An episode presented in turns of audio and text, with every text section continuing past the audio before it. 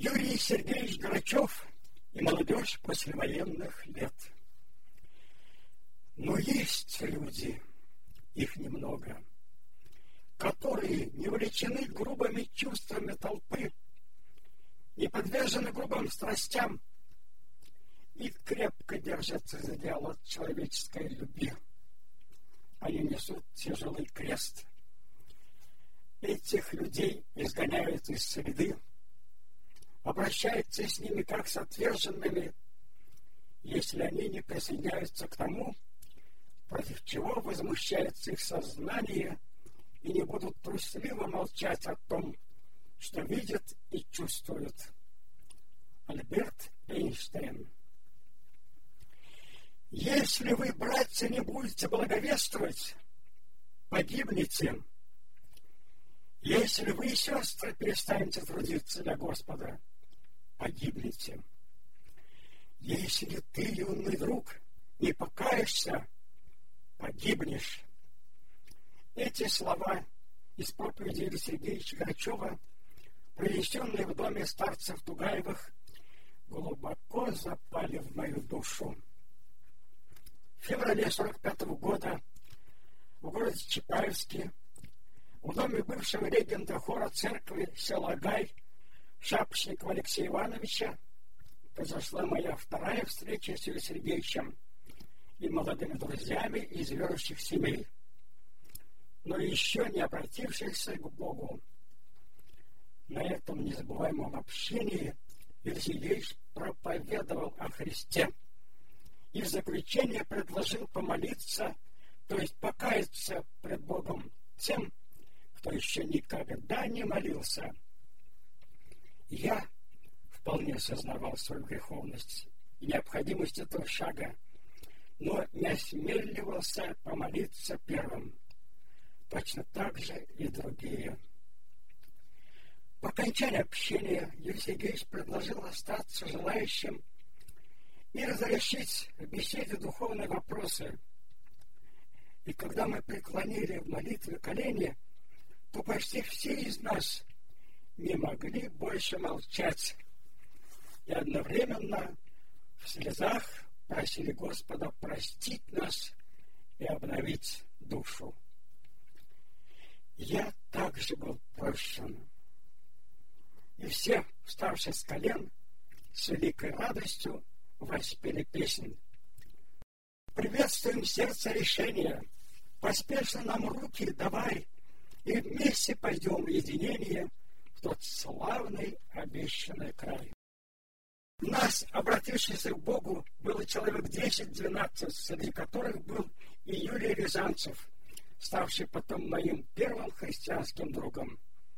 С этого момента моя жизнь потекла по новому руслу. Жажда быть вместе с Юрием Сергеевичем и молодежью сроднила нас. Солнце Божьей любви согревало наши молодые сердца и побуждало возвещать всем о Христе. Мы взяли за правило ежедневно сказать хотя бы одному грешнику о Божьей любви в школе, институте, либо по дороге в трамвае и тому подобное. Некоторые из нас завели личные дневники, где отражали духовный труд. Вместе с Юрием Сергеевичем мы начали издавать фотографическим способом тематические духовные календари на каждый год. Душа жаждала труда. Запомнилось молодежное общение в квартире столицы вдовы Ладиной, жившей в районе Малоканских садов. Здесь, при заготовке на зиму дров для ее квартиры, Юрий Сергеевич, как и всегда, впереди. Он обучал нас, как нужно правильно в работе держать поперечную пилу. Я поражался его силе и сноровке, когда пилил дрова в паре с ним, а ведь все это совершалось в посте и молитве. По окончании труда нам была предложена скромная трапеза, состоящая из мелкой вареной в мундире картошки. Мы ликовали при всей скромности и простоте пищи, Да пошли тяжелые послевоенные годы. И снова посещение больных, духовно уснувших верующих семей, поездки в Чапаевск, Бзенчук и другие места, где пробуждались в покаянии молодые души. Однажды при посещении духовно охладевшей семьи, где были также необращенные из молодежи, мы подошли к их дому. Вдруг со стороны недалеко находившейся группы уличных хулиганов у нас полетели камни. После в доме, стоя на коленях в молитве за грешников, Юрий Сергеевич просил Господа простить также тем, которые бросали камни, ибо они не знали, что делали. Вставая с молитвы, я невольно заметил, что по голове Илья Сергеевича из пробитой ранки струится кровь, которую он молча, не жалуясь, вытер платком. В моей душе блеснули слова Христа: «И будете ненавидимы всеми за имя Мое». Евангелие от Матфея, десятая глава, двадцать второй стих. Юрий Сергеевич оставался христианином и тогда, когда казалось это невозможным. Неоднократно, находясь в невероятно трудных условиях, он являл собой образец человечности, подобно томящемуся в заточении Сервантесу. Человек безвестен, ничтожен, он ноль среди толпы, и участь его погибнут в цепях. А тем временем с ним происходит нечто большое и загадочное. Его существо излучает горячую и светлую силу, обнимающую каждого, кто к нему приближается, пробуждающую склонность и доверие, как пробуждает апрельское солнце цветы бурой пустыни. Силу, которая покоряет самых палачествующих торгашей. И это таинственное величие хранит его среди бесконечных опасностей, чтобы однажды появился на свет плод его жизни. Из книги Бруно Франка «Сервантес». Юрий Сергеевич поражал нас своей большой любовью к погибающим грешникам и очень часто жертвовал ради них своим здоровьем, а порой и безопасностью. Как-то мы с молодежью посетили семью сестры, у которой жили две ее неверующие племянницы. Одна из них, Валя, была дома, но не желала иметь встречу с верующей молодежью и спряталась на чердаке. И вот Юрий Сергеевич, помолившись с нами об этой несчастной погибающей душе, один поднялся на чердак и, отыскав там Валю, убедил ее поверить Христу, прощающему всякий грех. С обновленной душой Валя была принята в радостную семью молодых христиан, впоследствии ставшей примерной матерью троих детей. Но, будучи тяжело больной, потом она отошла мирно в небесные обители навсегда. Все мы старались подражать Юрию Сергеевичу, и даже некоторые из нас пытались поступить, учиться и трудиться на медицинском поприще, и кому-то это даже удалось осуществить. Юрий Сергеевич смотрел в будущее, мечтая о новых временах, о большой миссионерской работе, и самостоятельно овладевал английским языком, усматривая за ним большую будущность. Однажды Юрий Сергеевич подарил мне Евангелие на английском языке, Тестамент. Я был озадачен, что с ним делать, ведь кругом на духовном горизонте сгущались грозовые тучи.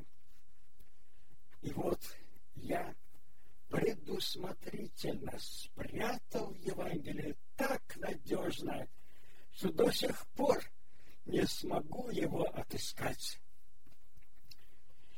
Большую утрату понесли мы, проводив вечность брата Алексея Ивановича Шапошникова, особенно в музыкальном труде пения.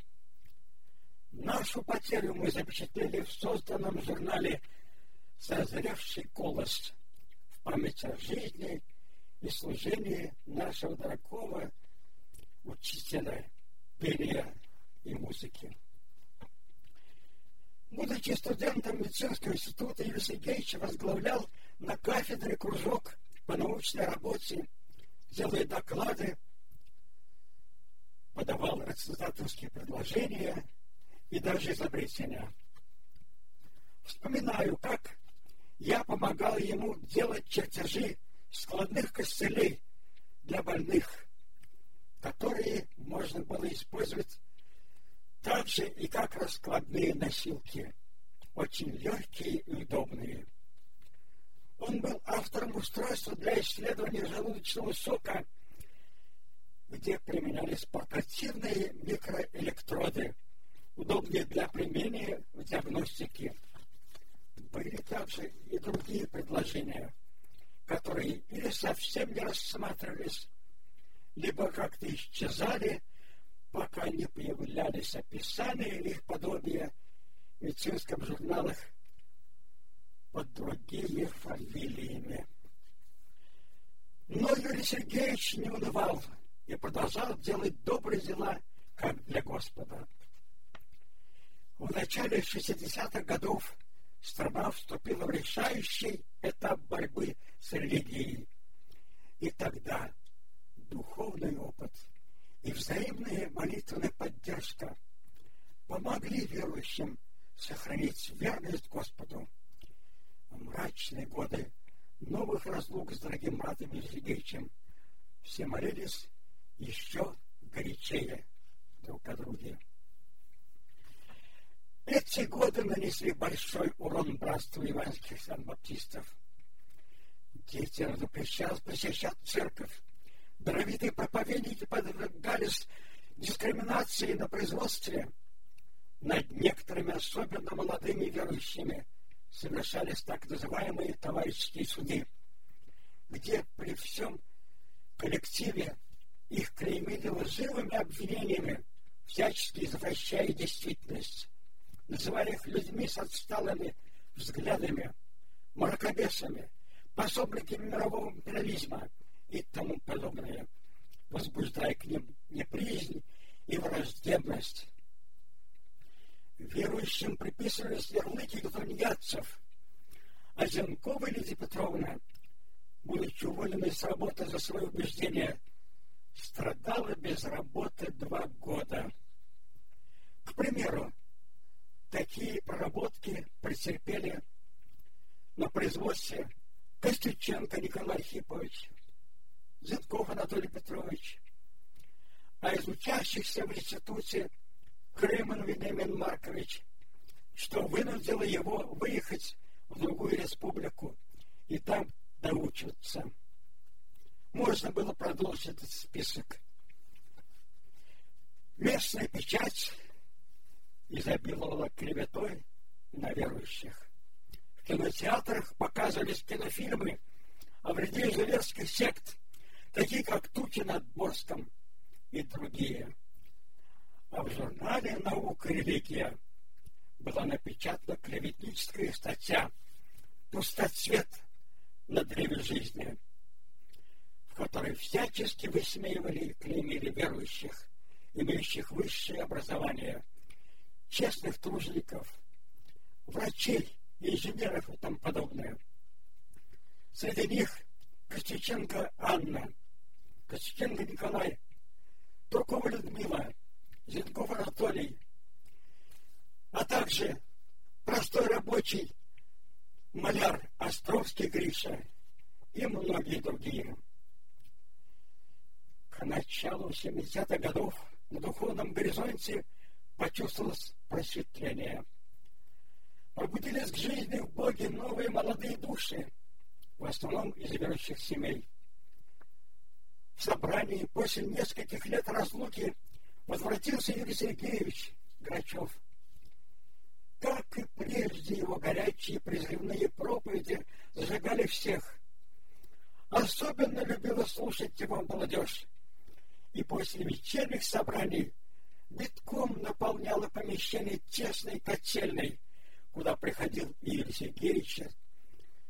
Там многие юные души отдавались покаянию Господу в молитве. В это время молодежь заметно возросла числом. Как и прежде, в доме Грачевых на улице Искровской, восемнадцать, были открыты двери для юных друзей и для всех. Там всегда звучали молодые голоса, пение, молитвы. Юрий Сергеевич был большим другом хористов. Он часто просил хор исполнить тот или иной гимн к теме своей проповеди, либо какое-то соло или дуэт. В своей проповеди Юрий Сергеевич вдохновлял и наши тогда еще молодые сердца хористов. Когда казалось все привычным и обычным, но после его слова, а зачастую и во время пения, по его призыву каялись самые зачерствелые грешники. Этот период жизни Юрия Сергеевича полон жертвенного духовного труда совместно с молодежью. Тогда были сделаны магнитофонные записи с применением проекционного фонаря для просмотра слайдов по истории Иосифа, Моисея и других библейских лиц. Кроме того, были записаны произведения Юрия Сергеевича, дополнить число, Персида, свидетельствованные в вере, говорящие Евангелие, с живыми действующими лицами, а также при его непосредственном участии. Сделаны уникальные звукозаписи в различных местах молитвы Господней «Отче наш» в исполнении певцов с самобытными народными напевами, а также в хоровом исполнении на мелодии христианских авторов и даже на английском языке. Во время вынужденного проживания Юрия Сергеевича в захолустье Казахстана, в местечке Дзержизак, три сестры, христианки из нашей молодежи, согласились разделить жизненные невзгоды, выпавшие на долю семьи Юрия Сергеевича, вместе с его женой Марией Федоровной и маленьким их сыном Павликом. И в этой духовной пустыне Юрий Сергеевич создал своеобразную домашнюю церковь, жизнь которой направлялась по четкому духовному графику. И в этой глуши к Юрию Сергеевичу дважды приезжали молодежь из церквей Средней Азии и обогащалась его духовным опытом в познании Святого Писания и применении его в повседневной христианской жизни. Юрий Сергеевич разработал и проводил в жизни тематический план по изучению Библии как для воскресной школы, так и для ежедневных систематических занятий в изучении Священного Писания. Разбирая различные темы, он уделил особое внимание исследованию жизни библейских молодых персонажей из Ветхого и Нового Заветов. Большую поддержку в повседневной христианской жизни верующим из личного духовного опыта Юрий Сергеевич предлагает в двадцать одном пункте оставленной им памятки, практические советы, а также своего завещания к родным. Среди оставленного литературного наследия особенную ценность представляет его автобиографический труд «Выродовой бездне». Своим трудом по истории братства еврейских христиан-баптистов в России Юрий Сергеевич расширил и обогатил наше познание, а также оказал неоценимую услугу всем изучающим развитие христианско-баптистского движения в России от его начала и до наших дней. Этот драгоценный материал служит подобно завещанию знаменитого Никколо Паганини, по которому среди лучших скрипок, подаренных своим любимым друзьям, одну скрипку получил также известный в то время скрипач, который всю жизнь питал к нему зависть и был большим его недоброжелателем. Дорогой моему сердцу образ Юрия Сергеевича остался для меня незабываем. Он первый сумел указать мне на Христа, ставшего для меня смыслом моей жизни. Юрий Сергеевич посвятил свою жизнь самому дорогому и возвышенному на земле освобождению человека от морального разложения, делу спасения погибающих во грехах людей. Высоко поднявшись над всем земным, приходящим, он личным примером засвидетельствовал окружающим живого Христа, пройдя по бурным волнам земного бытия к немеркнущей славе небес и перешел в бессмертие. Хочется в заключении сказать словами из упомянутой книги Бруно Франка: «Я знаю, что стезя добродетели весьма узка, а стезя порока широка и просторна. И знаю также, что цели их и пределы различны, ибо путь порока, раскинувшийся и просторный, кончается смертью. Путь добродетели, тесный и утомительный, кончается жизнью, но не тою, которая сама рано или поздно кончается, а тою, которой не будет конца». Анатолий Петрович Зенков, две тысячи десятый год.